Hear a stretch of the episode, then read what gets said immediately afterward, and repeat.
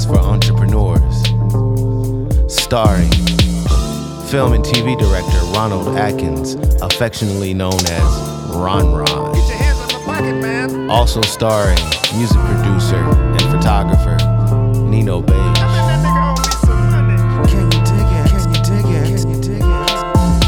This week on I Rather Hustle, we're joined by Terrell Thomas, media entrepreneur and founder of These Urban Times. Check it out. It's your boy Ron Ron, Nino Beige, and we have Corolla here. And this is another episode of I'd Rather Hustle, and we're reporting live from across the street from Burbank Studios at our home base, our studio. And we're with our guests right now. I'm gonna let him introduce himself. Hey, hey, how y'all doing? Terrell Thomas. Some of y'all may know me as Eldarado from my pen name. I do a lot in this hip hop, sports, entertainment world out here. Journalism, creating content, stuff like that. Dope. I appreciate y'all having me out here today. That's what's up. What's up, guys? What's going on? Hello. Corolla, how you doing? How are you, Ron? I'm great. And yourself? How was your Memorial Day weekend? It was chilling at home, studying, reading, going through my thoughts, heart, and all that. You know, she rather hustle, you know what I mean? She rather hustle. People eating burger out there. I make the burger at home. They don't eat burgers in California. They eat like lettuce sandwiches. said lettuce sandwiches. I, mean, I feel like there's more burger stands out here than I've ever seen in my yeah, whole burgers life. Burgers and tacos. yeah, burgers and tacos. Everybody got the best burger, like for real. You know what I'm saying? Yeah, right? I don't know. And you I really finally have to understand that though. I remember Well- on the East Coast, you see like the California burgers everywhere on the menu. I'm like, what is a California California, burger. Yeah, right? what is That that? usually just means it's got avocado on it. And then a It bunch might be vegan, Stuff. it might be yeah, it's got a lot vegan. of green stuff on it. Yeah, yeah, definitely. But you know, there's tacos and everything was going on this weekend. What'd y'all end up doing this whole Memorial Day weekend? I well, she she, She was telling your lines. Yeah, and I was I was pretty much grinding as well. You know what I'm saying? I was in the studio. I was like it was crazy, man. Like I mixed records all night on Sunday and I had to do a photo shoot at seven o'clock in the morning. So it's one of those things where it's like I try to stop at a certain point, like, oh, I gotta get up at seven. But then when I didn't stop, I was like, well, I just gonna have to just push it all the way through. Keep you get burned at midnight oil. You Yeah, gotta, you gotta do that oil. sometimes. You So I ended up working on records all the way up until it was time for me to roll out to go do the photo shoot at 7 a.m. And then we shot like some little viral videos with the group Coast Contra, you know, that I've been working with. Yeah. Um, and then I was just kind of right back to the grind. So you know what I mean? It was, it was it's no it was no sleep. No sleep. Did you catch any of the games? Yeah, actually I fell asleep. I actually because like by the time I got back and kind of got the chance to, to post up, I think I started watching. Maybe I came in and well, no, I think I saw it from the beginning, but after halftime I was gone. I woke up and I was like, "Yo, what happened? Who won the game?" And then I saw the outcome. I was like, "Yeah, that's what I expected." I mean, who didn't? Cavs and Warriors again. I I knew it, but Yeah, but it's it's it's kind of whack because I mean, you know, we can we can open up the floor, but I'm pretty sure I think everybody knows that they're gonna get waxed in the finals. Hopefully, my Could- man. I mean, could it realistically go any other way? it's a business. The NBA. It's I a- mean, yeah, but it what is. happened? Look what happened last year. They they they got him out in five that's games. why. I'm, that's why. I'm. That's why I'm wondering. You know, are they going to allow that again? You know, that, I think if they wanted some a different outcome, they would have let the Celtics do all of that. no superstars. Got to have superstars Superstar. in the finals. Yeah, but I think we had a new superstar in Tatum, and nah, people would not rather yet. see something new. Not I yet. think. Not yet. It's not He- big enough. Yeah, not yet.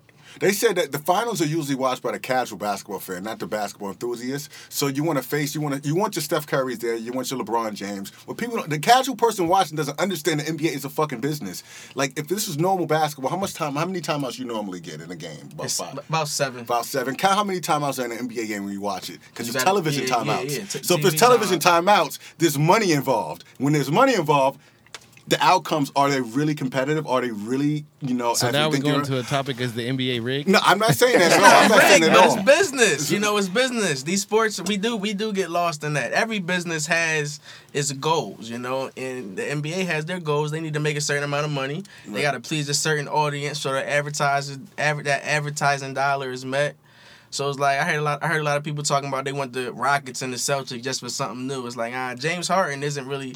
He's a superstar in the urban community, you know, and he's known because of his Kardashian relationships, but he's not really a superstar yet. And the Celtics, with no Kyrie or no Gordon Hayward, it's like ah. Yeah. And as you mentioned, for the casual fan, it was a uh, actual a report that came out earlier last week, and it was like the top 25 athletes across the world. It was really it was three NBA players in there, and in the top, in the top 15 was LeBron James and Steph Curry. Bron was like number five, and Steph was like 12. So Oh, it's wow. like It's a numbers game. it's a numbers game. Yeah, I mean, that leads us to, to Yeah, talking but see, about you. but it's. I feel like it's gonna make it seem like. I feel like if that's the case, but I feel like now seeing this matchup again for the fourth time, I feel like people are already over it though. You see what I'm saying? A Even lot, I think a lot of people are. I've heard. I'm I'm, I'm over it. surprised. I've heard a lot of people saying that. I'm watching over the. Stanley Cup. Well, I'm, I'm just keeping it real. I don't think I'm watching the NBA finals like that. It's yeah, I'm not pressed. I'm more yeah. pressed to watch the conference finals than to actually watch the finals because Right. like we know what's gonna happen in the actual finals now. yeah, yeah, absolutely, absolutely. But I mean, Yeah. that It would take some kind of Herculean Jordan like effort that we've never seen from LeBron for them. if, if LeBron that. pulls it off, I'm giving him the crown. I'm gonna be like, okay, I give up. I I'm would, not gonna- I would, I would give him the crown definitely on that. But push him into in, into that conversation more heavy than I have. No, mm. not yet. But if he beat, because that means he would have beaten them twice. One time we got to put an asterisk by it because he got Draymond kicked out, so we got to throw an asterisk by that one. Like that's Oh, that's the asterisk. that, that's the asterisk. You can't, you couldn't beat him at full strength, and you knew that. Like he's admitted to knowing that Draymond was the glue man, and he had to find a way to disrupt that chemistry. Like well, then don't we give him credit for that? nah, nah. Because Jordan nah. got in people's heads in the same way. Nah, I'm not giving him credit for that. like, not, but you can't be four and five in the finals and be the greatest. He's a Oh great. yeah, no, no. he no. is a great. That's that's undeniable. He's a great. But we gotta let Jordan sit on top of that throne for some time. I, I, and I uh, honestly, I wholeheartedly agree. Like my whole ar- my my position in that argument from day one has been like, get out of here. Like just just off of LeBron's final record alone. Like I don't care if you went eight times in a row. You lost five of them already. You about to lose six, bruh. Like come on. But you you the new that- Jerry. And then somebody tried to bring up Bill Russell's name. I said no. Bill won those Yeah, I finals. that. I said if you want to call him the new Jerry West, you can do that. And he's the logo, so we can respect LeBron for his greatness. yeah, you can be know? the new Jerry West. You make it to the finals and you get smacked. You know what I think it is before we go deep into the I think it's all in perspective and your personality. Like me personally, I favor Kobe Bryant because Kobe Amen. You're a great Kobe man. Is the same age as me, the same zodiac zodiac sign and same mentality. You a as me. Virgo? I'm a Virgo. Me too. Oh my That's god. a- oh. Are you Oh! an August Virgo or September? September. I'm September, man. September. Is it you? Oh, September what? Seventh. Twentieth. Okay. Okay, all right. Oh, you a cuz. You on the right on the cuz. he on the cusp. yeah, yeah, but I think I think you relate. I relate to Kobe because of that fact. I know his mentality, and the people that grew up in the Jordan, Jordan era, like that real age group, are always gonna favor Jordan. And the young kids now favor LeBron because they That's didn't see I've Jordan seen. play. And when you see Sports Center highlights every second, they make a new stat and a new Yeah, the stat's fucking crazy. yeah. They make a new new stat for everything. He's LeBron the- just scored 40 points by drinking orange Gatorade. yeah, Right. so they- they're, they're, they're products of consumerism and marketing. They, and they don't realize it. Like you, you're being marketed a product every day, and it's making you believe. You know what? They're right. You know why they had this Jordan, this Jordan LeBron debate, so they can pitch a documentary for Michael Jordan they have now on ESPN that they have in 10 hours. So they made No, it's us get Netflix. into Netflix. Netflix is doing it. It's Netflix. No, it's a a- combo. It's, it's ESPN and, and it- Netflix. Yeah. is- Also, the ESPN producing is going to yeah, be shown it's on a- Netflix. Uh-huh, Yeah. uh-huh. Okay. But that's another topic. Let's talk to my man right here, Terrell. Terrell, you talk a lot about basketball. What's your What's your background, bro? Uh, well, as I, as I let you know, I'm from Philly. I grew up in the Philly area, and it's funny. Like my mom was heavy into sports growing up. My mom was in the military. My mom and dad. So I was born in Hawaii, but then divorce happens in life. Of course, my mom moved back to her hometown in Philly. My mom was a, a big sports fan, man. Football, baseball, basketball. So growing up, I literally like I would come home from school and I would do my homework. And then I used to have we had like sports encyclopedias in the house. So then I would have to do an assignment where she may just quiz me. So in today's world, she might ask me, you know, how many points did LeBron have on uh October 25th, 2011. Now I'm in the encyclopedia, you know, like, so I learned stats quickly. I learned how to read numbers in sports. And sports has always been like a passion of mine. I played high school football, high school baseball. And uh, I came into the game actually doing hip hop journalism. But I was always trying to get folks to see that hip hop is so much more than music. It's the things we wear, it's the things we eat, it's sports. Because the old line, you know, athletes want to be rappers, rappers want to be athletes. And uh, I've kind of just combined the world of hip hop and sports to get me to where I am today. Oh, that's what's up. That's what's up. I mean, what is it? I, I seen, I seen your IG. I seen what you're doing with the, with the, what is it? What's the name of the site? Hip hop since 1987. Hip hop since 1987. You want to tell us a little bit more about that? Which I Yeah, that's a uh, a site that uh one of my homies created, and I kind of like took took the head to kind of branding it and getting it out a little bit more. Um, as I was telling y'all off here, I moved to Atlanta in 2008 in 2010, but in 2008, before the podcast came podcast came kind of got heavy. I was doing a podcast called Get Lifted. I was mm. doing stuff in the political realm, so I was kind of combining politics and hip hop. And I was like, man, you know, I, I don't want to keep continue to work for folks and whatnot. I had four jobs back in Philly, and I mm. was doing my podcast every night from ten to twelve Well, after you, you after four work. podcasts, four four jobs I in had Philly. four jobs in Philly, man. You selling oils? What No, else? no, You no, know, no, no. That's what Philly niggas see, do. my homies used to always make jokes with me and call me a Jamaican. Me- that was always the running joke and whatnot. Like, oh, we know what L's doing. He's at work. You know what I'm Uh-huh. saying? Like, that was the running joke. But I kind of, I loved having money. I loved the security. But I was, I did. I was always at work. And then finally, like, one of my cousins had started doing a podcast. She's like, man, I, I got a chance for us to do a radio show. You should do it. I'm like, nah. Like, I don't really have, no, I don't have time. I don't have interest in it. I, I spoke to it about my, I spoke with it, uh, I spoke about it with my lady. She's like, man, you know, try it. Why not? You know, it might be dope. So I, I decided to do it with my cousin. And I'm like, all right, well, you gotta let me pick the name, pick the, pick the concept. So we went with Get Lifted, because I assumed, I'm like, cats will think it's about smoking, but, I it's, thought it but, but it's really yeah. getting lifted, thinking outside the box. You know what I'm saying? Like, thinking outside the box. I was heavy in the politics world. I was, I was a political science major in school, politics outside of sports. What school? some- I went to Kutztown University. It's a small school, about an hour and a half outside of Philly. Okay, so it's in Pennsylvania. Yeah, it's in Pennsylvania. Okay, it's in cool. Pennsylvania, and uh, I went there for for political science. One of my aunts in the Ohio area, right in, in Columbus. Not too- I know you say you're from Indiana, not Yeah. too not too far. She's she's been in politics my whole life, so she's kind of someone that I watched growing up and different things like that. So I combined the two. I'm like, all right, well, you do the hip hop portion, and I was uh, speaking of my cousin, and I'll I'll get us artists and whatnot. I got on the internet heavy and be trying to recruit artists to come on the show and send us our music, and then we would always talk about their music and then stuff that was going on in the community or headlines that were going on in politics. So coming to Atlanta, I'm like, ah, you know what I'm saying, like I want to combine those realms. I want to do that there. I did that. I wanted to uh, start my own website, so I threw out one day on Twitter like, "Hey, who know how to do graphic designs?" Um, a friend of mine that I had one of the four jobs with, he was an artist. His name is Clout. Shout out to you, good brother. He connected me with my man Brandon. Brandon is the founder of Hip Hop since 1987. He started. He's like, "Yo, my homie starting a site. It's a Philly-based site. You know, he just pretty much put putting Philly rappers. You should reach out to him. I'm quite sure y'all could do some dope stuff together." So I reached out to that cat. I ended up going home to Philly to visit friends and family. We we linked up and whatnot. I kind of shared some of my ideas, like, "Yo, I'm already doing this in the political world, and uh, doing work in politics got me uh, hooked up with a cat named Biko Baker. He was doing stuff with Source and the Vibe, so he put me in like a bigger realm, a bigger lane with some bigger artists.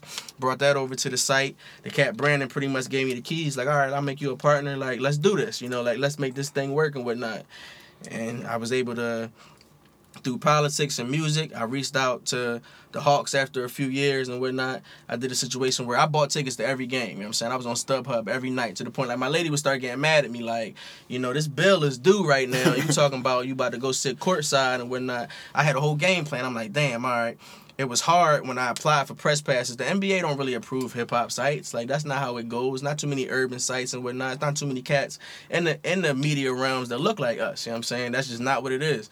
It's a lot of older white men, a lot of younger white women. Women, you know, it's a business. You got a face you that you that you're attracting.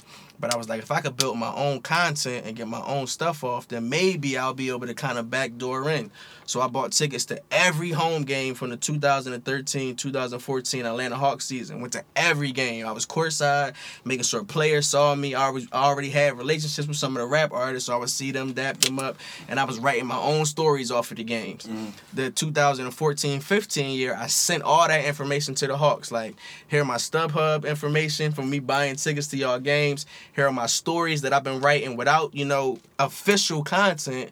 What do I need to do to get coverage? Like, how can I become a media member? They was blown away. You know what I'm saying? Like, shout out to the Atlanta Hawks. I will always, always, no matter where God takes me in this whole sports entertainment realm, I will always have love for them because they gave a brother a chance. You know, like He's they got were, a Hawks hat on right now. Yeah, I'm a, speak. I'm a always love the Hawks, man. And I was gonna I- say that must have been rough sitting through all those games. it, I, it was, but it wasn't because I, That's a I lot. love the game. Like I literally, I, I I I have the league pass now. I watch I watch the Suns. I watch the Magic.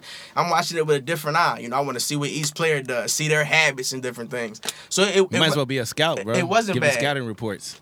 you know, and I, you know, I, I don't know where God is going to take me with this. I honestly don't. Who knows? Maybe he's going to let me be a GM in 20 years. You know what I'm saying? Yeah, yeah, yeah, yeah. But uh, the Hawks gave me a chance. They said, you know what? Well, we'll give you tickets game by game and whatnot, and we'll see what you do. So I'm like, bet. I'm sure, you know, that works for me. You know, that's better. I was buying tickets, and now I'm gonna get official content. They let me rock out like that for a year, and I mean, the, the more access I had, the better my stories got. I was actually able to talk to the Hawks and talk to the players and talk to the fans and stuff. And the next year, they gave me season credentials, and it's been on ever since. It's been on ever since, man. Wow, wow. Wow. Now, and, and has that opened doors for you to get credentials from other teams Yes, as indeed. well? That's, yes, indeed. So the the philosophy has worked wonders. I, I um I also covered. I'm, I'm leaving this. I covered the WNBA. So the year that I was buying tickets for the Hawks, I was actually I had actual official tickets for the WNBA. I mean, the WNBA isn't as big as the NBA. so it's And- easier to get It, it, it was that, and I also got to give a lot of love. Angel McCoughtry, she's uh she plays for the Atlanta Dream. She won a gold medal and everything. I met her in the summer league. Ludacris was doing a, a, a he does a summer, not a league, but he does a game every year because Yeah, he has he Luda has his Day Luda weekend. Day, yeah, Luda Yeah. Day weekend. So they invited me out to cover that.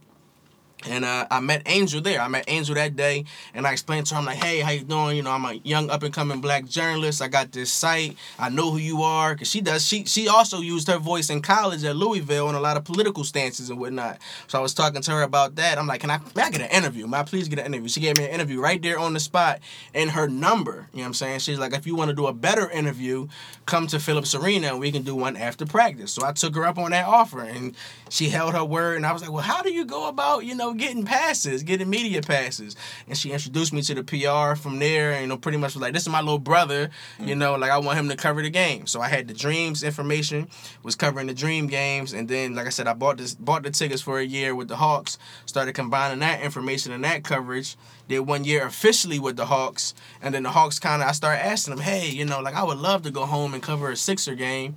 And, and, and working with the Hawks, I was also blessed to meet some PRs that work for ESPN, and they see me like it's not too many blacks in there. You know, there really aren't too many blacks. My, it's funny. My uncle's a director for uh, for the, the the studio out here, so he works like all of the stuff that's shot out here. Oh, that's love, Yeah, yo. he- that's great. Yeah, he's got like four Emmys. It's crazy. I, I need one of those. I yeah. need one of those, man.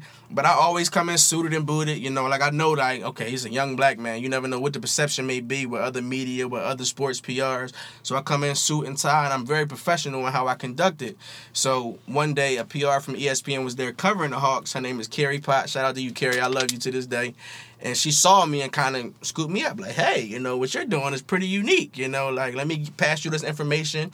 And she's uh She's actually had me cover several events for ESPN, and they've let me like they've used some of the content, but then they also let me use it for myself for Hip Hop since. 1987, and then I have a production company as well, These Urban Times, where I kind of throw some of the off. Uh, it's almost like my, my my side B stuff. You know how they say on the album you got side A and side B. I'll put Yeah. some of the side A stuff on Hip Hop's 1987. Yeah, yeah. Then some of the side B stuff I'll keep to myself and throw on These Urban Times.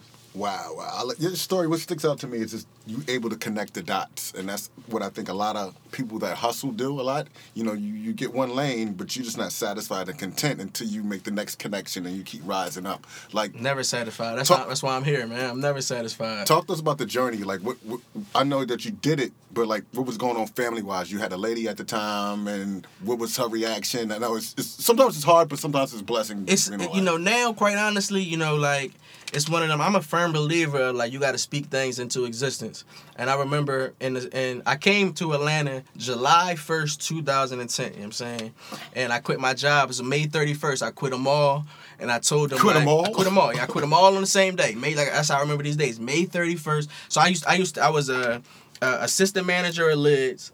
Then I worked for Aramark. I was a manager with the uh, with the the Phillies and the 76ers in the concession stands and whatnot. I did that job too at Aramark, Yeah, Stadium. I, you know what I'm saying? I I, I, Yeah. I, I worked for the, the Sixers and the and the Philly. So it's, it's even funny when I go back now to Philly and cover some of the games. and and it's own like, workers and and supervisors. they, they think I'm still like, yo, man, like you said you were gonna do it, like, and you're really here doing it, and that shit sometimes is mind blowing and whatnot. And then I worked at the uh, the the Lids I worked at was in the airport. So you know you gotta have the airport and all that. Then I did like stock at this restaurant inside the airport and whatnot. So I literally was working like six in the morning to two in the morning. You know what I'm saying? Like some nights I would just park up in my next job, hotel, brush my teeth. You know what I'm saying? And just get a few hours of sleep because I knew I needed to check in the next day.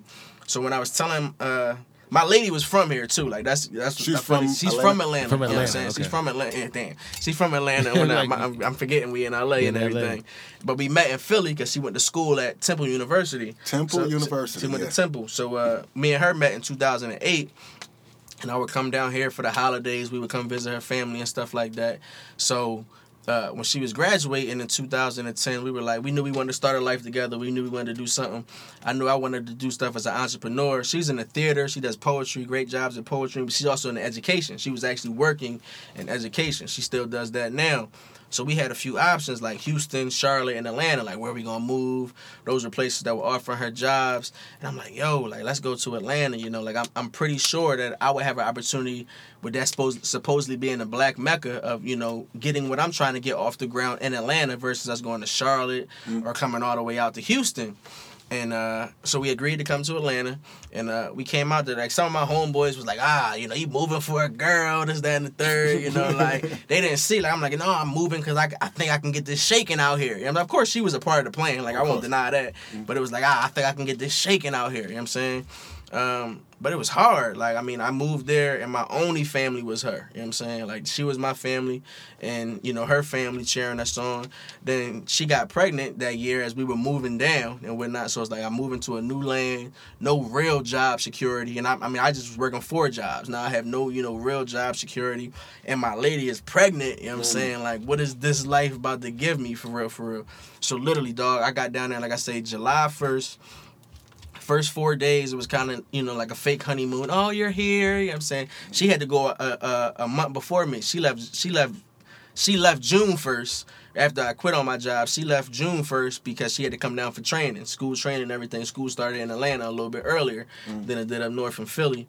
So my final month at home it was kind of like packing up. I, I brought all our stuff down pretty much and whatnot. And uh it was almost like I said, like a honeymoon period. Like, okay, you know, this is Atlanta. We're actually here now. Mm-hmm. This, that, and the third. Then July fifth, I went out to a hair show because my barber was in town. I have, I've had the same barber since I was ten years old. Shout out to him, Dank the barber. Now he cuts. He cuts uh, the more. I grew up with the Morris twins, Markieff and Oh, Marcus. okay, You know what I'm saying? They're from So, Philly. yeah, I they from never knew Philly. that. I didn't know they were Yeah, from they from Philly. Philly. We grew, we all grew up together, and we've had the same barber since we was young. He, he's he's on the sidelines all their games. Grant Hill gave him a shout out this year because uh, Grant Hill called them like, "Yo, y'all always sharp. Who cut y'all?" You know what I'm saying? His name Oh, is yeah. Dink, but he goes by the name of Bionic Barber because he lost his leg, and he's like he walks around bionically. You know what I'm saying? Bionic the barber. Bionic Barber. Yo. Yeah, the Bionic Barber. You know what I'm saying? Check him out. But uh, he came down for a hair show. So I'm like, man, I don't know nobody out here. I might as well go to this hair show. We go to the hair show. I meet this young lady out there registering cast to vote, you know what I'm saying? And she saw me, I'm tatted up and whatnot. She assumed like he's just some nigga, you know what I'm saying? She's like, I know you're not registered to vote. So I start coming out, man, I'm a political science major. Start breaking different shit down to her and whatnot. She's like, oh, I do this stuff with Vibe, this nonprofit. We used to rock out. That's how I met the gentleman, Biko Baker, that I was mentioning a moment ago. Oh. Next month, September, I flew to Milwaukee. That's where their headquarters was for like a, a summit and stuff like that. And he he saw me. He's like, you know, you got a lot of raw talent. This, that, and the third. And he started plugging me into stuff from the political world, the hip hop world. He real cool with Snoop. Was plugging me into like all the artists he had connections with. He was plugging me into, and that helped me with the these urban times thing. But it was still hard because it was like, all right, I've been in Atlanta for two months now. I'm telling my lady like, yeah, I'm going to this summit with this nonprofit X, Y, and Z. You know what I'm mm. saying? Like it the, the the the journey was very hard. Like I said, when even buying tickets with the Hawks, I say like I'm I'm doing stuff as an entrepreneur, so you know money comes sometimes, money don't come, and then I'm spending money. You know, it's like all right, here go seventy dollars for the for the water bill. We're gonna pay half of it right now because I got I gotta sit courtside. I can't be I can't just go to the game and sit in the three hundred section. That's not gonna have the same effect. Like no one's gonna notice me, and I need to sit courtside. Part of it is our image. It's the image, There you you know what I'm saying? Like- in Atlanta, you can It's the image, it like, I've, I've heard that in Atlanta you can really like sell an image. But see, You that what worked for me was I was selling it and I was proving it. You know what I'm saying? yeah, it's of like course. like uh one of the cats that I had the closest relationship to this day. Shout out to the street execs is Two Chainz. You know know what I'm saying? Two Chainz. Two Chainz. Chains. See, I would see him at the games, and then he would see me in Atlanta. I mean, excuse me, see me out here in LA for BET. He would see me in my. He's like, damn man, you know, I see you everywhere. You know, like yeah, I'm really, I'm really trying to do this. You know what I'm saying? Like, so it was like. In Atlanta, it is. It's very easy to sell an image, but when cats see that you're, you know, pushing an image that you really stand by, it's a whole nother ballgame. Yeah, no, absolutely. Because It's a every, whole nother everybody's ballgame. selling some, so once you can verify it, then you whole know nother it ball works. game. Yeah. But Yeah. it's, it's it's been a struggle. Even now, it's a struggle with us being out here in LA. You know, Yeah. it's it's a totally new realm. How long y'all been out here? I, I've been out here for three months officially. You know, I, I'm living out here for about a year, and I'm gonna see if it's worth bringing the family out here and everything. But one of the things that was fortunate with via the Hawks and via ESPN with their connections and via the Atlanta Dream, I built relationships out here with the Lakers, with the Clippers, and with the Sparks. Like I said, I covered the Sparks game, that that- their home opener on Sunday. I'm a, I'll be doing season credentials out here with the Sparks, same way I did with the Dream. The uh, I came out here in the middle of April. And once I came out here, I covered the last few Clippers games, covered the last few Lakers games.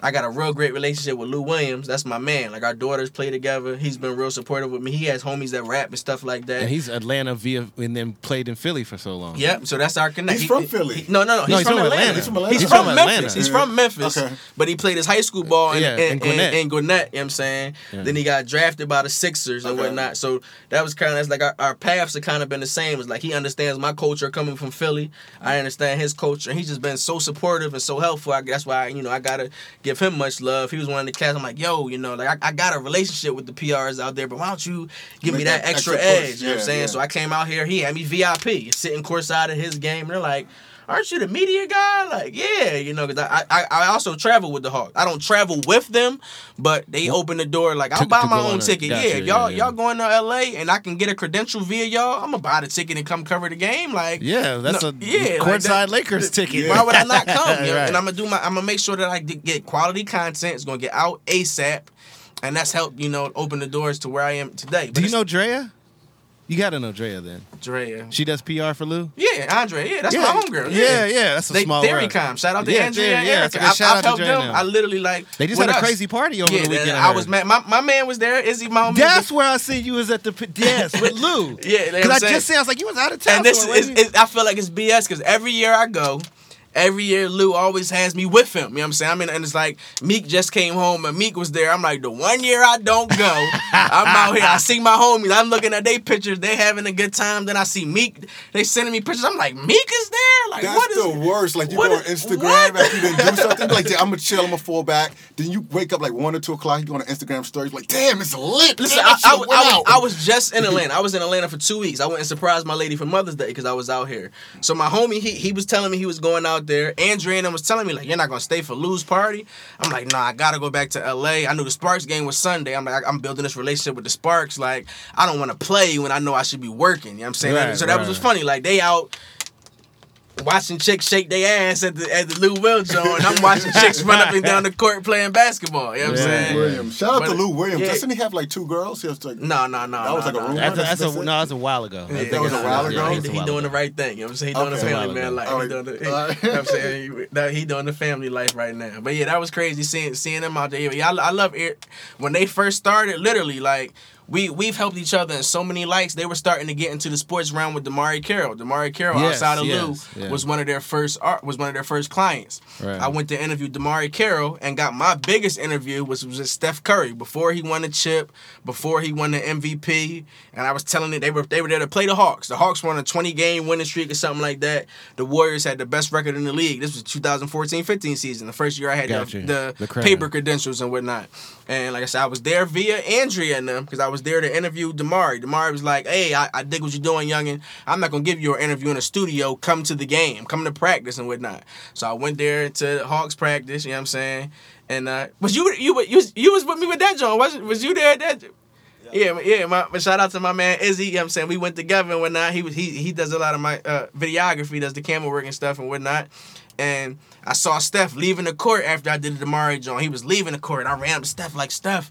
up and coming entrepreneur. That's why I rock with the Warriors to this day. Like cats always tease me, like you from Philly, you lived in Atlanta, why you mess with the Warriors? It's like Steph was leaving the floor. Mm-hmm. His PR was telling him to come on. I'm like, look, dog, I'm an up and coming journalist, and it wasn't there were it was heavy journalists there that day Right. because it was a big game. The Hawks won a 20 game winning streak. The Warriors had the best record in the league at that time, but not many of them was black. You know what I'm saying? Mm. And I was like, you know, I just can I get three minutes with you? He's like, yeah. You know what I'm saying? Give me about a good six minutes. You know what I'm saying? But gave me a dope interview. You know what I'm saying?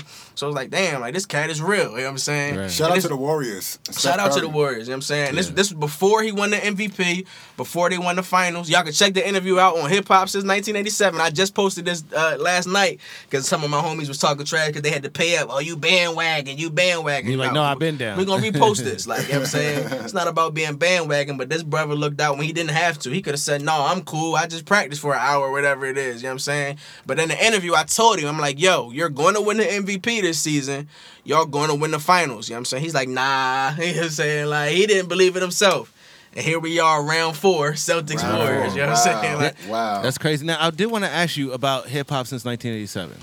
Okay, in my brain, can can you know fix fix the confusion? Why do I want to associate that name with like Hit Boy? Or because uh, because Jay, shout out Jay Z Rockefeller, they had a management company, hip hop since 1978. no, I know that, But and, and then uh, but Hit I thought Boy has Hit Boy he Hit- has this Hit Squad 87 or something like that. It's, It's- like oh, H- so it's HS 87, but it's not it's not. That's maybe where I was getting confused because I Mm-hmm. knew about hip hop. You know, I knew about you know uh, you know '78 because that was uh, he was management and Mm-hmm. all that stuff. But I knew I always associated hip hop since 1987 with Hit Boy for some reason. Like I thought that was his label name.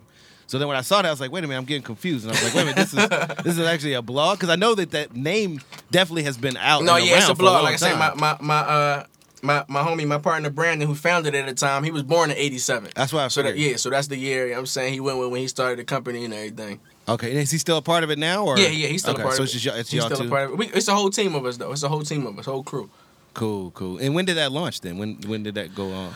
Ah, live, I want to say he started in 2008, I believe. I came on board towards the end of 2010, 2011. Got you, got you. But got like you. I said before that, he was he was doing things in Philly. I kind of brought the outside base doing Atlanta, and at the time it was just like Philly artists and Philly music. He was doing other things like adding sports here and there, but I came with like the Atlanta vibe, the sports vibe, and the entertainment vibe. Got you.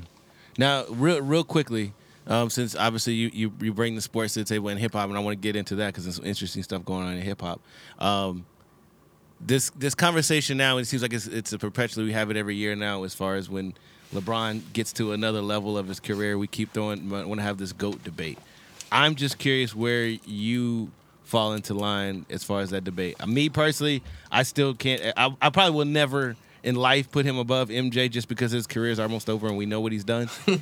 um, you know, it, it- barring something completely monumental, like even perhaps winning this year's final, I maybe get him closer. But I just think his finals record to me is, is marred that whole goat conversation. See, I'm I'm always in a win, uh, uh, uh, uh, lose lose rather situation when it comes to LeBron because like a, a lot of my followers and they always say I'm hating on LeBron. Like I'm very vocal of being a Kobe fan. That's why I say I, I love Kobe. My mom used to babysit Kobe. You know what I'm saying? Oh, that's crazy. Yeah, that's it. Another thing. My it's mom- Philly. Yeah, my, yeah, my, yeah. my mom is from North Philly. So when uh, when his dad Joe Bryant played for the Sixers, they Jelly used to bean. do pickup games with this cat Sonny Hill. He's a legend in the Philadelphia basketball realm for his Sonny Hill leagues. A lot of cats have played in the Sonny I've Hill heard of leagues. his Sonny Hill. A lot yeah, of cats have played in the Sonny yeah. Hill League. So my mom in her summer times, she would go to McGonigle Hall that was on Broad Street or Sonny Hill, Mm-hmm. and she would watch the games. And at the time, Joe Bryant had his little son Kobe, so she would watch him every week during the games and stuff. So when I was Kobe was and and uh, at Lower Merion in high school. My mom and my grandma used to be laughing like it's funny. You used to change his diapers, you know. Used to watch him. Da, da, da. So I'm like, who was this cat that my mom used to babysit? Like, you know what I'm saying, I wasn't really big into the high school sports realm. Um, but then finding out, I'm like, I'm root for ball. Then he went to the Lakers. I've been a Laker fan since about 88, 89. That me too. My, Yeah, I'm uh, a Laker- I'm a long time my, my aunt, but my aunt was like one of my favorite people in the world. She had a boyfriend still to this day. Is my uncle, my uncle Rob.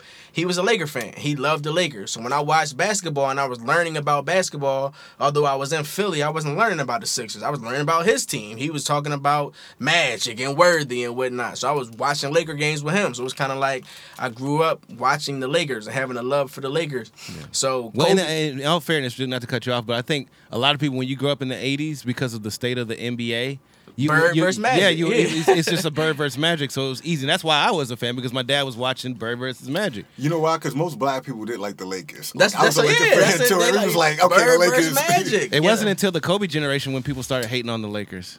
Really?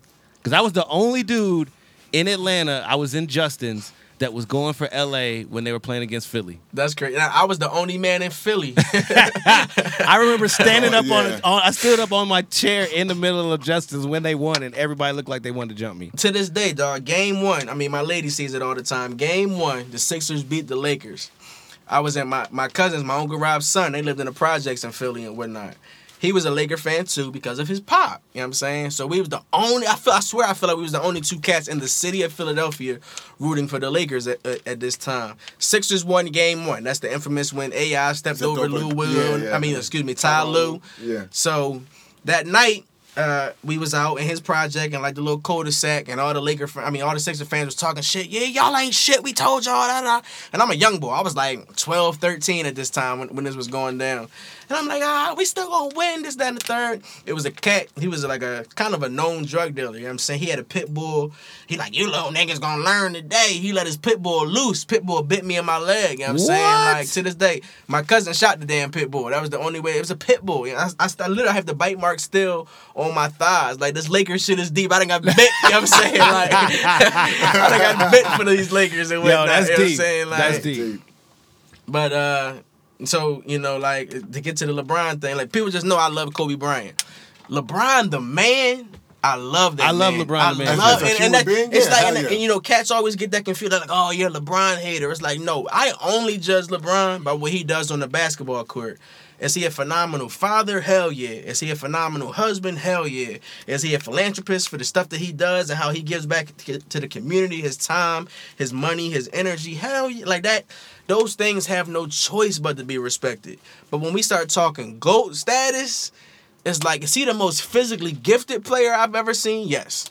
Is he the best player I've ever seen? No. No. I was able to see Jordan. Like I saw Jordan with my eyes. Yeah, you know if you've saying? seen Like, Jordan and I you know basketball, it's, it's almost impossible to even have the conversation. But I saw Kobe. As you said, we're, we're Virgos. that Virgos. killer instinct is like we all the flashy stuff in the state. I want to see you kill your opponent. opponents. I saw Kobe do that. and we unfortunately we've seen LeBron get killed. yeah, and so it's like N- Not to take any. LeBron's a great player. I think in this day and era, uh, in this day and uh, in that time, is people look at stats and analytics, and you see a lot of journalists. What are they? all- They're And too- fanboys and, and nerds. too much They're nerds. You have people that literally Too never played stats. any sport in their life, and they just look at numbers all day long. Like, well, it's algorithm and the shot selection, and then nobody laces up their sneakers to count that. When you lace up your sneakers, is winning chips. Am I right, or wrong? It's- that's From what- every competitive level, I- from and junior high school to high school to college, winning Yeah. winning, chips. Winning chips. And I don't take anything away from Braun because reaching eight straight finals is a feat in itself. It's it's a crazy accomplishment.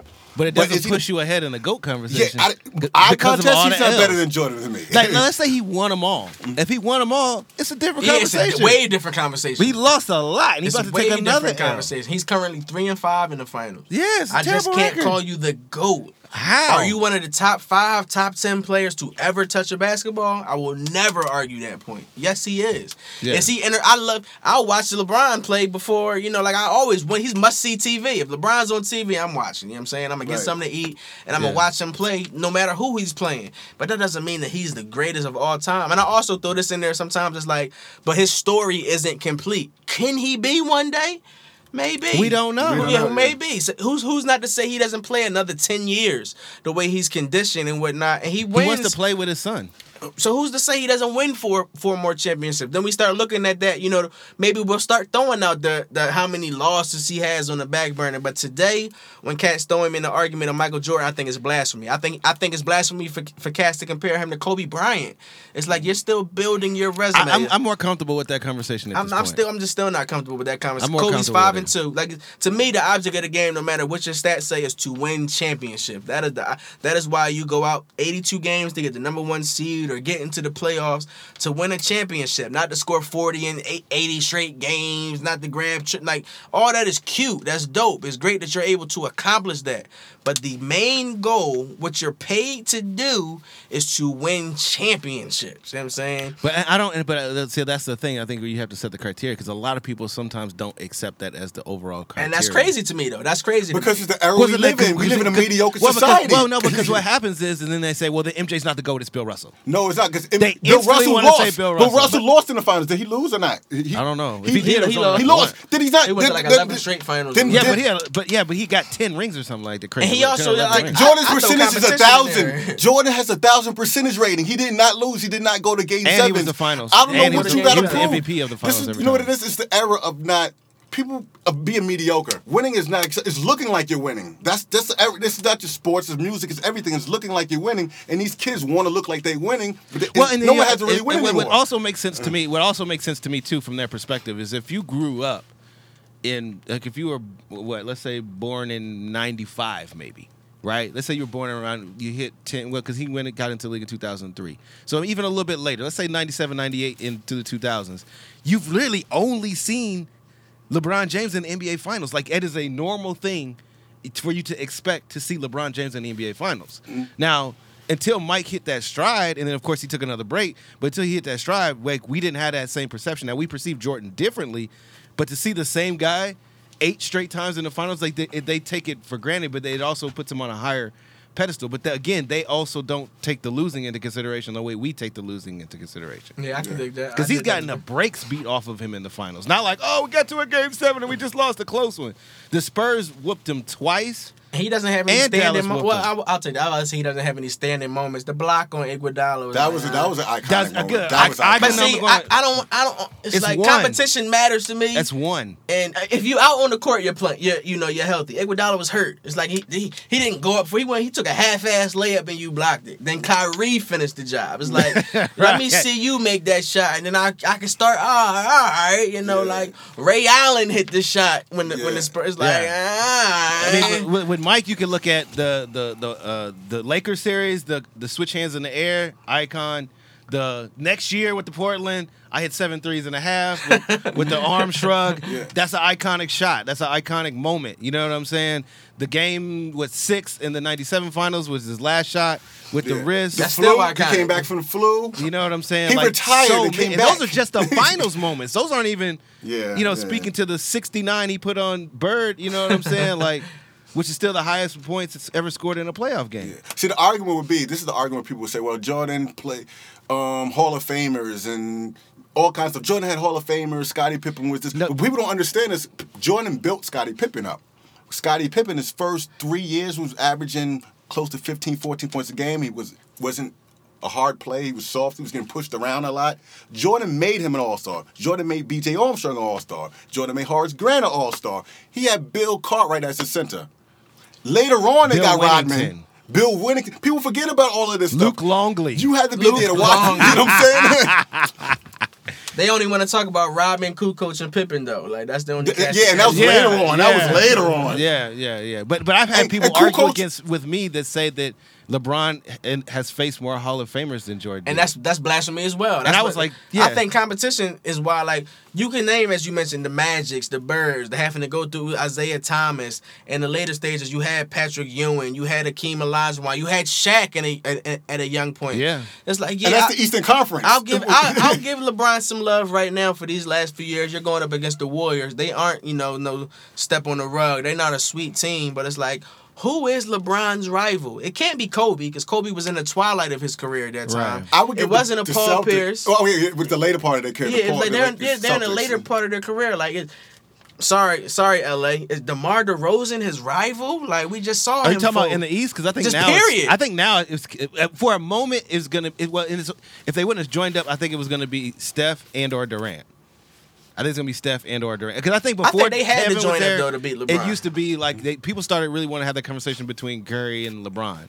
You know what I mean? I think that was his sort of antithesis, and then you know KD obviously went out I never there, thought that was a fair changed the game. comparison. I mean, I think LeBron is light years away from Steph Curry, as far as as a player being. Well, a they're two, champion. two totally different things. I mean, Two Steph, different Steph is an anomaly in and of, in and of himself. You know what I mean? But Um, I would rather have them have the conversation of KD and LeBron. I agree. Yeah, I agree. that makes more sense. I still to have. LeBron way over KD. I think KD, if he had like another 25 pounds, he'd be just as good as LeBron. But K- KD, sometimes to me, when he- KD. He was the he, he killed LeBron last year though. I wouldn't say killed. He, oh, he killed LeBron. He killed him. I wouldn't say He was killed. the- he was the did- Finals no, MVP yeah, I mean, look, for a KD reason. did He- his he thing, made but I don't think he's a fall. better player. I don't think he's a better player than no, LeBron. Dog, when he came down on That three? transition and bust that three right That was in almost like a changing face, of a, the guard. That was like, nigga, it's mine, bro. I'm here for that. Give me But I, that. I just don't see KD carrying a team like how LeBron did with this playoffs. Like LeBron, I give him props. LeBron this this playoff series, he KD carried could do them. that in the East. He could do that in the East. You're East. right. The, the competition, okay. They beat Yeah, he Victor would do that. Oladipo and the Pacers. They beat the Raptors, who we really shouldn't even mention the way they beat the played. Raptors. And then they beat the Celtics in seven games without their two top without players. their two top players and a, a rookie who we're saying is a superstar. You know what I'm saying? Yeah. Like, He's about to get destroyed in the finals. It's gonna be ugly this year because I think they don't have a good as team as they did even last year when they took the L. They got a worse team this year. and They're gonna get. It's gonna be ugly. They might get swept. It could easily get swept. That'd be bad for the NBA. That'd They be could bad. get swept. that's why I think, LeBron, I think people it's are gonna go just- five or six. I would love to see a sweep, It's five, no more than five. but it's like ah, they Six might give a LeBron stretch. one of them. He's running to the basket every foul, foul, foul. Right? Yeah. Get- they're gonna get give him one out the game. game I think they're gonna give him one like game. that. One game, yeah. And that's just a concession because really it should be a sweep. Really, A sweep. You have to kind of, out of respect, give LeBron one game. Yeah, I respect that. it. I totally respect that. That's it. That's it. After that, it's a wrap. Rap. So- Corolla, what up? Yes. Hey. I know she's been listening. This I, has been hear, a I guy. learned so many things today. Let's bring in the table. What's up? So, you know, I, I was going to ask you, how old are you? My industry age? Nah. I'm 33. I'll be 34 in You know why I ask you that question? Because I know there's a lot of young black boys out there and they have that goal, their dream, that hope that should I make it? Should I try? Should I hustle? Should I wake up in the morning? Should I buy the tickets for the game? Should I invest in my career and what I want to do on my passion? And I think that's very important to say because you are one that did it and it's doing it and it's going to keep going and God bless you and you're going to explode. you. But it's also important to say that you're young and you know people don't see your face and they don't know who you are. then I said, no, he got to bring that age out and you know give that hope and give that that empowerment for the people out there listening to it, especially because you know you're black and the way it's going out the country and also not only the country but the whole world. I don't know if you know, but I'm from Brazil and we have a lot of you know races in Brazil, and you're just out there, man. I see you repeating many times. Oh, there's a lot of you know a white guy there's and you know women and you're black. So I want to hear that. I want to hear. Did it bring anything down? Did it feel hopeless sometimes, or oh, should I do it? Should I not do it? It didn't really feel hopeless. And what's funny is like a lot of people assume that I'm younger than I than I actually am. Like I say, I'm 33, but folks always think I'm 24, 25. but sometimes I just let them run with it. Like, yeah, okay, you Yeah. know, yeah, okay. Stage Um, numbers. Uh, yeah. it it ha- it was never hopeless. However, it, it was challenging at times because I needed I, I just knew that I needed to be assured in myself that I was here for a reason. I'm a stern and firm believer in God. I pray all the time. So it's like I would have to tell myself sometimes like, you know, God wouldn't put you in this situation if you weren't built for it, you know. So go out there.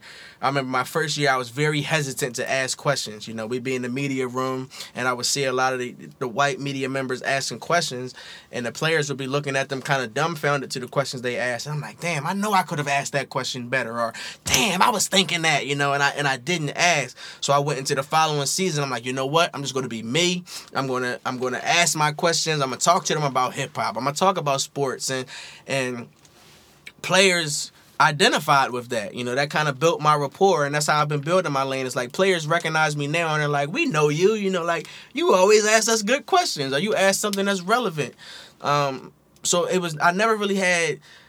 I didn't. It wasn't like a hard time. The hardest time is just always kind of felt like being solo, being the only young black in the room, or being in Atlanta. You know, it's like, oh, I just had this great interview, and I really don't have any family here to talk about it with. You know, I, I have my lady, of course, and I don't want to exclude her as not being family. But you know, you want to talk to your cousin sometime, or go out to drink. You know, with, hey, I just I just interviewed Kobe. You know, Steph just gave me this interview, and it's like I was building great homies, like my my homie Anton that's out there. You know, we would all celebrate together. It's like you know, I was able to build a family family, but it was like I didn't have the, the the family that I had behind me. That was some of the hardest things. I always felt like I needed to invest in myself. I felt like that was the only way that things were going to pop off. You know, I remember, like I said, uh, me and my lady were getting into several arguments. Some of my homies too, and I'm like, I'm going to buy this ticket, you know, to sit courtside, and we'll just we'll pay this bill a little bit later than it's due. You know, like I got a lot of heckle and flack from that, but now it's like I told you. Like you she know, sees like, the vision now. It's like yeah, it's like I told you. Even even friends, you know, even some of my friends, it's like they did they couldn't really see the vision. You know, like they were kind of like ah, like you said uh, when you were asking me like did the Hawks games, they're like you're buying tickets to see the Hawks. What do you What do you mean? That's You're what buying-" That might have been a know, struggle like- at certain points like no, you know, like my goal is bigger than you know. Okay, I'm sitting here watching Joe Johnson and Josh Smith run up and down the court, and they're gonna lose the game. You know, like I know that if I do this, I just feel it in my soul that something bigger will come about, and it did. So it was like I, I tried just to make sure that I didn't lose focus, so that things wouldn't be too hard. And as you mentioned, like I, even 33, I'm not old. A lot of the Yeah, a lot no. of the fellow media folks that I see in there, they are old. You They're know, like, like, 40, 50, 60. it's like 50, And it you looks know, like they're Yeah. not they're not enjoying their job. they've been doing They're it for so long. You know, five, like seven questions and the same questions irrelevant, like you said, and they don't have their unique self to you know. No, not You just bring the you ju- you just brought the difference, and you just brought you into the court. I would say. Well, it, I will say this: it is BS sometimes, and I tease my homies. It's like I can't watch the game. Sometimes I can't really watch a game to enjoy it anymore. It's like I am looking at it from the eye of a reporter. You know, how many calls is the referee calling? Like we can watch a live game, and I can tell my homies like, oh no, Steph is shooting five or thirteen right now. They ain't flashed the stat. You know, like uh, or little things like, oh, LeBron had the white sneakers on in the first half. Now he got on black. They must have been uncomfortable. It's like I look at it with a different eye. Yeah. So it's like sometimes it's not. As fun as just sitting back as a spectator and watching the game. Yeah, that's 'cause I that- am. Yeah, that's funny because that's how I am with music now. And Sometimes that's how I am with film. Yeah, it's, it's hard. To, yeah, it's hard I'm for me sure to you with that, sometimes with- with No, no problem. you know enjoy the music and just be a fan of the music because I'm listening to like oh that that snare they used on there is, that's whack or you know what I'm saying like why they try to why did they use that or they should have flipped this or did this or man the vocals sound terrible why did they put this out you know what I mean so I, I can't even enjoy what the vibe of the song is sometimes because you start dissecting it I you know dig what I mean And, I and dig Terrell that. is a Virgo too, so you're very detail Very oriented. detailed. Very man. Yeah. detailed. Yeah. It's in our nature. It's in our nature. Yeah, yeah, we can analyze something and pick things apart and look at it and hear it from a whole different perspective than most people would be. cool Yeah. Well, speak, well, now we're kind of lightly talking about music. It might be a good time to talk about this whole Drake Pusha T thing that's going on right now. It's wonderful right now. It's, it's, it's a good time. Of fight. And just what, about an hour before this interview, uh, we just got one chance to to listen to uh, Pusha T's response. Um, you know, y'all can give y'all fi- feedback if y'all were paying attention to the record or if y'all listened to it. I, I heard it. Yeah, see, I'm cheating. I Um, listened to it about four times already. and Okay, so you're Yeah. already ready, prepared then. Yeah, Yeah. yeah, okay, yeah, so I you were prepared. We we and Ron just only heard We, it we once. We just heard it, and if we edit this right, we could probably put it in here. but nah, the, the record is the record is. I don't know what's y'all opinion on the records. These back and forth records. Well, when I did, I did think from a marketing perspective that on Drake's behalf, it was genius to respond, um, and very vicious actually to respond to somebody on the day they dropped their album. That was too cool. because if you're, I mean, for, for people out there like an artist, when they the day that they drop the pro, they drop a project, you're ready to, you know, let your hair down, kick your feet up, celebrate, and then you just got punched in the mouth on the day you drop your project. So I- what was going through my head was like, yo, I was like, I don't even like he's got to have sort of ruined the experience for Pusha, if nothing else, because it's like, do I have to think about going back into the studio? When I don't even, you know, I just finished the album. Why do I got to go back to the studio now? But now, because of that record, you know, because of uh, Duppy, he had to have that on his mind. And the funny thing is, what I told one of my friends is that what he did is exactly what I would have done. I was like, you know what? I know I'm gonna have to go back to work, but I'm not gonna do it this weekend because my album dropped. It's Memorial Day weekend. I'm doing all type of, press runs. I want to enjoy myself. But then when come Tuesday, I'm gonna be ready to to rock. And then just like on cue, he drops the record. Um, one thing I said is he had to come with new information. He did come with some new information. It was enough to kind of shoot back. I don't know if you compare the two. I feel like in their entirety, I think Drake's uh, song was a little bit more. It was a little, it was a little bit more hard hitting from start to finish. But Yeah. but in fairness to Pusha T, he said, "Hey, I'm going to take this slow." As if to tell us, you know, to basically let us know that the, this whole surgical summer thing, that he's just gonna be, you know, what I'm saying he's gonna just like an IV drip, just keep dropping more poison and venom into the water. Also, I think Pusha T is a magnificently dope rapper. I think, but I think what Drake said hit a nerve because he said most things people were thinking about before, like Pusha T. How many times are you gonna sell drugs? you know, what I mean, this is things that people generally say, and I like Pusha T as a rapper too. And then the whole Kanye West thing, he was throwing shots Yeah. at Kanye and all of that stuff. Drake, man, Drake reminds me of LeBron. He's like the LeBron of this. Listen, you hear that, dog? What he say? Drake reminded me. We just had this talk in the studio on the way over. Yeah, there. it is. I, said, Like I said- I said the exact same Drake thing. reminds me of LeBron. Super popular. Yeah, yeah. A lot of Exact stands. A lot of thing, stands. A lot of stands. There's no wrong he can do. But at the same time, but he though, wins though. Drake has been at the top of his game for like ten years, yo. We have not really seen a Drake run like this. I give him a little bit. Whoa, whoa, we, we have A little more credit than LeBron. Yeah. yeah, yeah. No, I, that's that was my Oh, point too. Uh, a yeah. little more credit because if the object of the game, I, I, Yeah, I, yeah, he I said did. I said the object of the game in basketball is to win championships. The object of the game in music, of course, is to sell records. And it's like we give Drake and LeBron the same passes. However, Drake is banging out them hits and selling records. Yeah. You know what I'm saying? Like, I mean, because Jay was a slow burn. in the beginning. Yeah. First two albums First wasn't two not album. com- wasn't not commercially like oh he's on the top of his game. It wasn't until volume th- what two volume two, Hard Knock Life? Hard Knock Life. Yeah, that was but the first thing that kind of Drake shot him had into a another Drake had a boost though. He had a great boost in his He had beginning. Degrassi. career. He had Degrassi. But He had- nobody was. I mean, no, no, come no. on. He had Degrassi, That's not- I'm not and gonna he was on Young boost. Money. He Yeah, was on Young yeah, Money at the time, and he's half Jewish. He's still on Young Money. He's still, But I don't count the Degrassi fame as giving him any. If anything, that hurts him. Would have hurt him in the No, rap but he had the Young Money cosign. That was a big. That was big. Like he, he At the Wayne, time. Wayne was hard. Wayne was like the hot, one of the hottest artists. artists Yeah, at but the I think time. his music did separated him too. Though. No, no, he had good music. He had definitely good music. Yeah, I mean Drake, Drake has never dropped. Oh, oh, this is a whack. Nah, album. nah, I haven't, I haven't heard, Yeah, heard never, Drake. yeah, Even never. when I was hating on Drake, I Singing can't or deny it. rapping. I was like, man, all the girls like his records. I like Drake.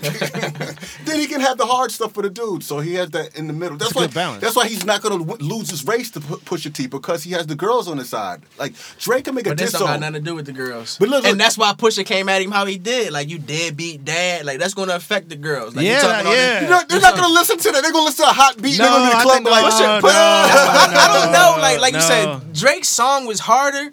But the way Pusha just came out this came at this man with the black face, that's a real That's, image. that's, Yeah. that, that's, that's, Pusha's already yeah. let that be known. That's a real image. Here's That's- the photographer that took that image. Drake, you got some Why would explaining Drake do something like Yeah, that? why did he do was, that? That was crazy. Drake says something about Pusha's fiance. Yeah, Virginia Williams. I'm That was that's ring what on you. push push push her No, no, off the but why most, would you know? Drake put the blackface Who on? knows? That I mean, that, that looks young. But who knows? As you, as you just mentioned, he's Jewish.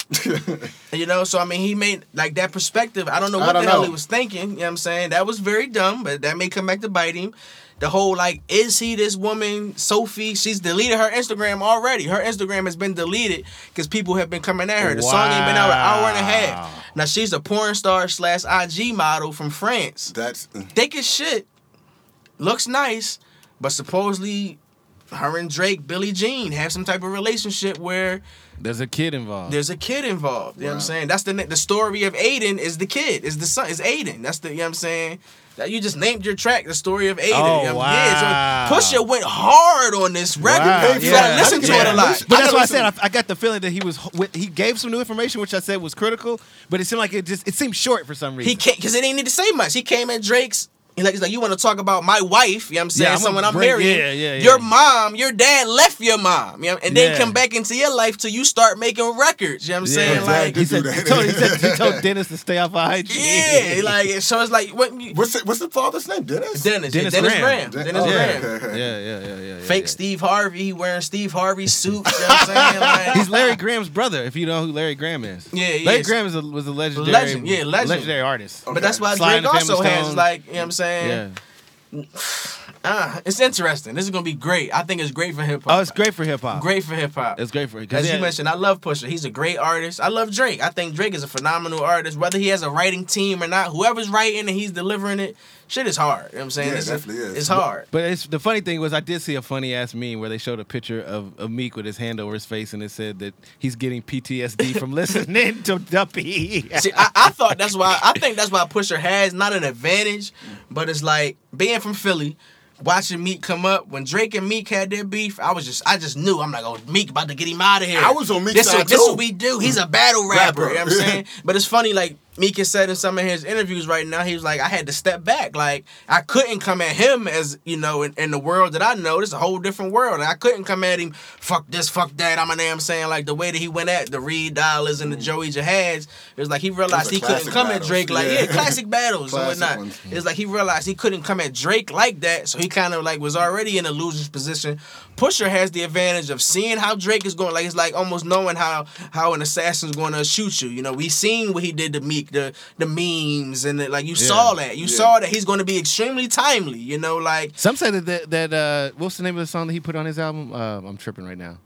Infrared was it was it was bait. It, it, was bait. Yeah, it was he- bait. it Like was I'm, bait. I'm, I'm expect you to do what you about but to he's do. been coming at Drake for years. He's been coming at Drake, Wayne, and Baby for years. Yeah for years he's been coming at them. Yeah, he Exodus. been coming at them for years. So it's like it's kind of about time somebody said something. You know what I'm saying? Yeah. Like, cause 'Cause he's it was been never it was it was beef never cleared. never clear. Yeah. Wayne tweeted, I think in 2005, Fuck fuck Pusha Pusha, T. T. I Yeah, mean, excuse me, not 2005, 2015. Yeah. Fuck Pusha T and whoever fucks with him. You know what I'm saying? But if I was Drake, I'd come back at him like this, like Pusha T. Listen, you have two of the top prominent producers. Why you don't have a hit yet?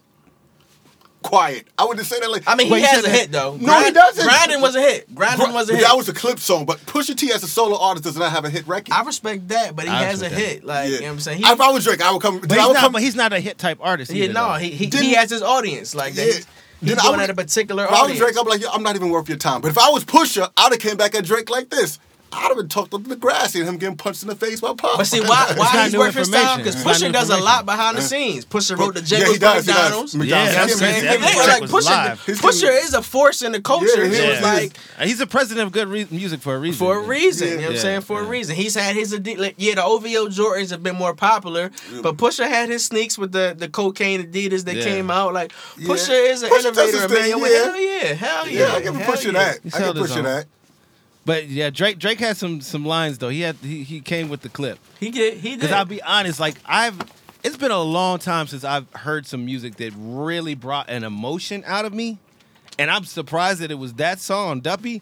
Because when he got to the very end and he said the line about sending the invoice, I was like, I That felt was like that was clever. but then he was clever enough to like send the no, invoice. because I saw, I had, funny. yeah, no, but I had to go back and see that and how it playing out in real time because Pusha told him to send, send the invoice. Yeah. So that comes with the question: Has any one of y'all guys sent the invoice like that? Like someone, you like, "Damn, I'm about to, I'm charging them for my time now, just because they fucked up some shit. I'm gonna, I'm gonna send an invoice." Well, he sent them the invoice saying, that "I'm helping your album sell. Yeah, I'm helping to make I'll- you yeah. relevant." And A day whatnot." later, I sent the invoice out to people. Career, like, it said, it said career revival. Yeah, that's that.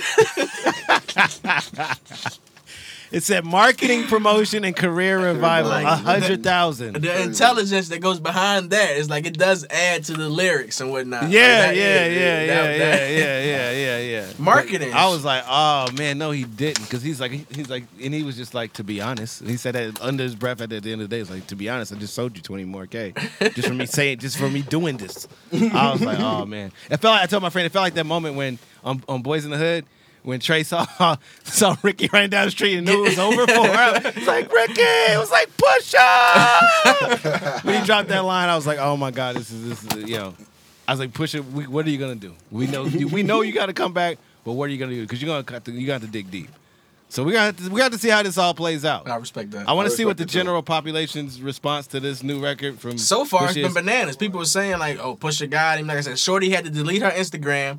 A lot of people weren't privy to the information of this mystery kid. Yeah. you know, like, and the fact that it's like, damn, he came at your mom. You know, your mom came Yeah. in last place because your He dad said left. Sandy that Yeah, never knew like- what love was like. I was like, oh, bro. Yeah, so I got I got to play it back because I've only heard it once. Yeah, I gotta, I gotta hear it again. I heard it like once. through the That's how. The first time I heard, it, I'm like, "Ah, it's okay." Yeah, And I yeah. listened. You know, once you dissect the I'm like, "Oh Yeah. shit." Which all Duppy's right, kind all of the same way. Like it was it was a couple of days before I was really getting Me all too. because I was like, who the hell is Virginia Williams? I thought it was that damn Oh, whiskey really- shit he was talking You about. really Drake be googled selling. it? You googled the name? Yeah, I didn't the name. I was like, oh, this is his fiance. he said, I'm gonna let it ring on you like Virginia Williams. It's like so. It just it kept I kept peeling back all the layers of all the bars because I was like, damn, like every bar he didn't leave nothing, Nothing. no yeah, I respect that. I respect that. It was that. no fluff bars. It was like I, this. I'm all getting to it. I didn't even know he wrote the 30 hours in the Father Stretch My I knew, Hands. I, I, I knew that. I, always read that. the credits, so I seen his name. In Yeah, the no, I- credits. that and one Kanye wasn't doesn't write on. for himself. Yeah, It's we like, knew that. Ah, yeah, yeah, we yeah, knew yeah. that. He's a creative. He's not Yeah. a writer. You but know, it was like- creative how he put it into the bars, though. You know what I'm saying? It was like, dude, come on. And then the the shot he took with the whole age. That was that was kind of that was kind of That a, was a shot. That was a real. shot. That was real. Like, That's real. Like, ah. you can't dispute this. Yeah. Yeah, You gonna that's why I change your liked it. Wikipedia age? You know your Wikipedia age. You gonna change it or something? Like, nah. How old did you say Pusha T was? He's like 40. four- yeah. He's Pusha 40. T's 40? Yeah. 40, 41, something like that. 40, 41. Yeah. And Kanye's like 39, I think, something like that. Yeah. So that's not like a big difference, but uh, you know, it was clever how you used it in the bars. Well, tell us what's what's up next for uh, hip hop since 1987. Like, what's what, what Um, should we expect? We're still continuing to, you know, do things in the whole hip hop realm, seeing, kind of figuring out.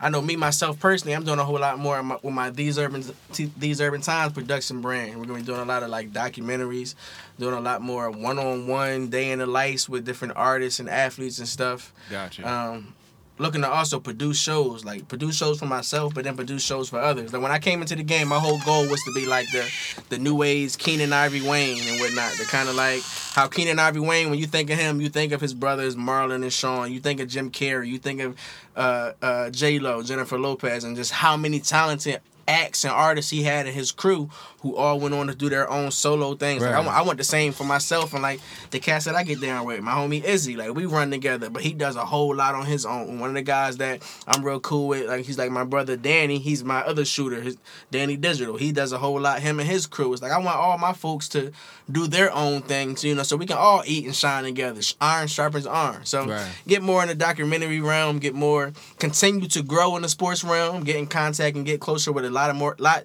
uh, uh, uh, more NBA franchises. Like right now, it's the Hawks, the Sixers, the uh, the Hornets, and then the two teams out here, the Clippers and the Lakers. But I want to be able to do every, you know, or send someone to do every team.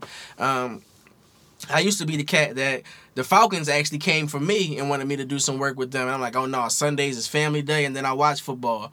But now with all the BS that's going on with football, it's like ah, you know, Kinda like, over that, Yeah, like, it's like I have, I kind of have no choice, you know. Like what am I?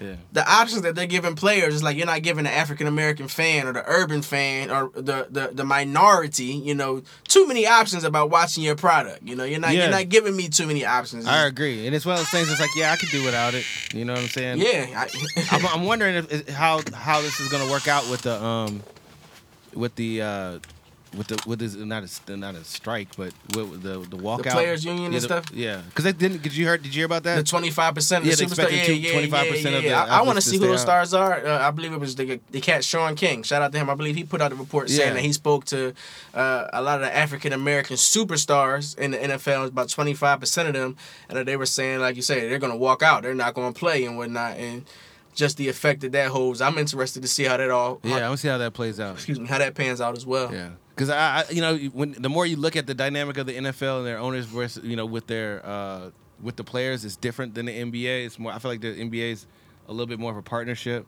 But I, I mean, I, not to get too, you know, uh, overly racial with it, but I mean, the NBA has always been run by Jewish people. But then the uh, you know like uh, the NBA also set out you know like the NFL was kind of renegade for some time. There weren't any standards as far as the anthem is concerned. You since 1993, since Abdul Rahim, uh, uh, since the- Mahmoud, yeah. Chris you have Jackson, to formerly stand. Chris Yes, Jackson. formerly Chris Jackson played with the Nuggets. Uh, I, I I actually spoke with that brother. I did an interview with him last year, right? No, two years ago, excuse me, when Colin Kaepernick was first taking his stance just about how he felt about it, the state of the NBA. You know, it's been some time that the NBA has set those boundaries where you have to stand for the for the you can lock arms, you know, you can hold hands, you can do whatever you feel like you need to do to unify, but you have to stand for the national anthem. The NFL didn't have those policies. And as you were about to mention, I feel the NBA it it is ran by Jewish folks, but I mean it is ran by the African American players in the league. You know, Right. the NFL you have your Tom Brady's, you have your Aaron Rodgers, your JJ Watts, Right. you have superstars from other descents and other races.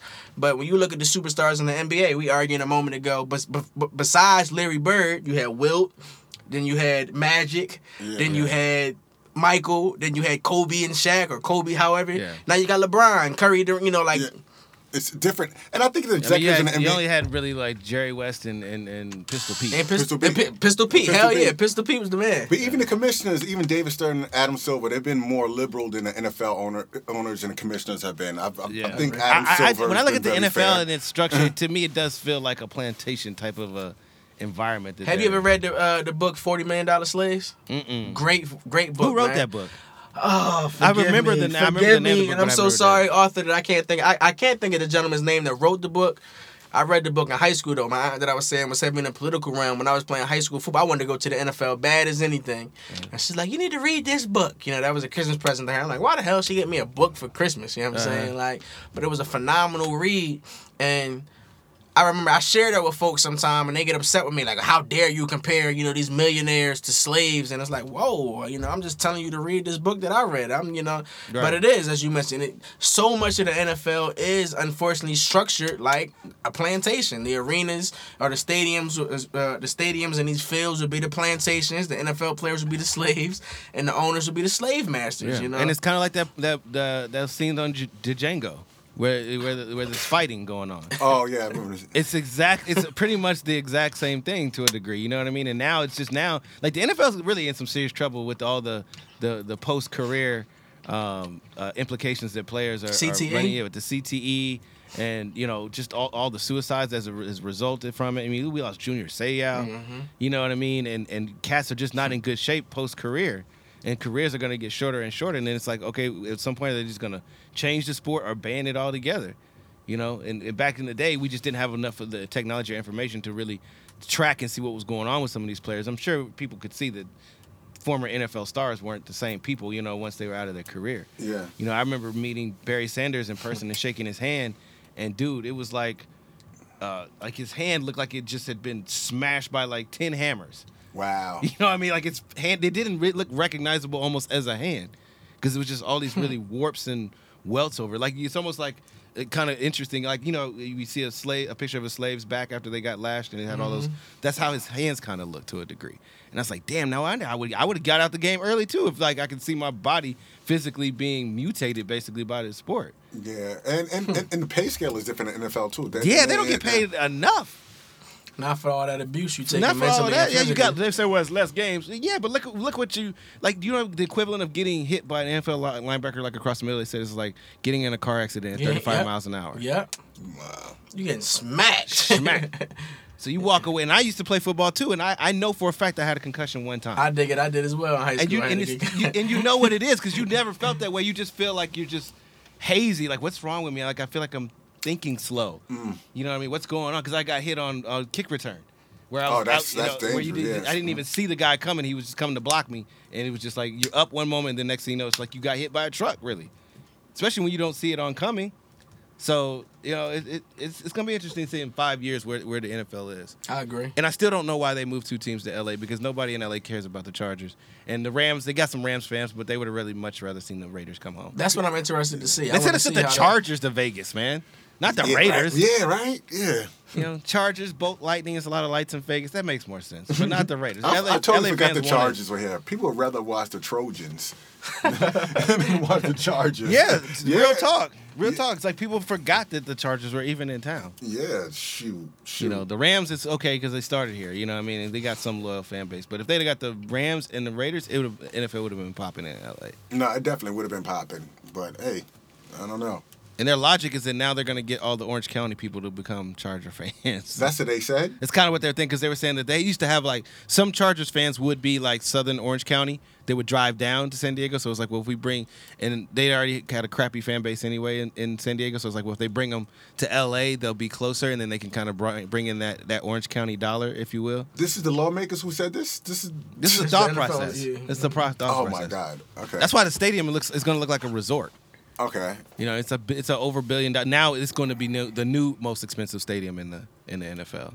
Wow. And they're gonna use it to pitch for the Olympics when the Olympics. They already got the Olympics for what was it 2028? 2028, Yep. So, and it's really interesting to see the area around it because technically I live in that area, mm-hmm. and it, In the everything is already started. Everything's Oh, yeah, going definitely. up, right? Gentrify, Yeah, yeah. I've seen that. Yeah. Everything is going up in that area. That's Yeah. crazy. It's I mean, a great it comes, time to buy the real estate over there if you got some money because mm-hmm. it's the property value is gonna go through the roof. and They'll probably come buy your house and do something else with it. So. Oh yeah, they're definitely gonna do that. Yeah, definitely. Yeah, so we'll Yep. see how the NFL, you know, how it how it grows and, and see how it was. What she's like is we'll see what happens with the story of the NFL in LA, you know, over the next probably five to ten years. So Shit, things should be interesting. cool, cool, cool. Well, we definitely appreciate your time, sir. No, I thank thank y'all for having me, man. It's been a Definitely an enlightening time. conversation. Thank you very much for having me, both You of you know. gentlemen and- and young lady. Thank you very much. Thank Yes, you. sir. Thank you for coming. No problem at all. Cool. So until next time, we'll see you later. Peace. Peace. Peace. Peace.